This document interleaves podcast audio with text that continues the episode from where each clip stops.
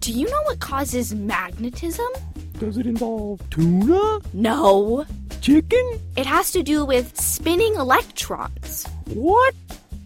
Here, watch this. Imagine this is a spinning electron. Now, electrons carry an electrical charge, and a spinning charge, in this case, a spinning electron, creates a magnetic field. I get it. Electrons are like teensy weensy magnets. You got it, kiddies. When you add all those teensy weensy magnets up, that's what makes things magnetic. That's right. Hey, do those electrons look like tennis balls to you?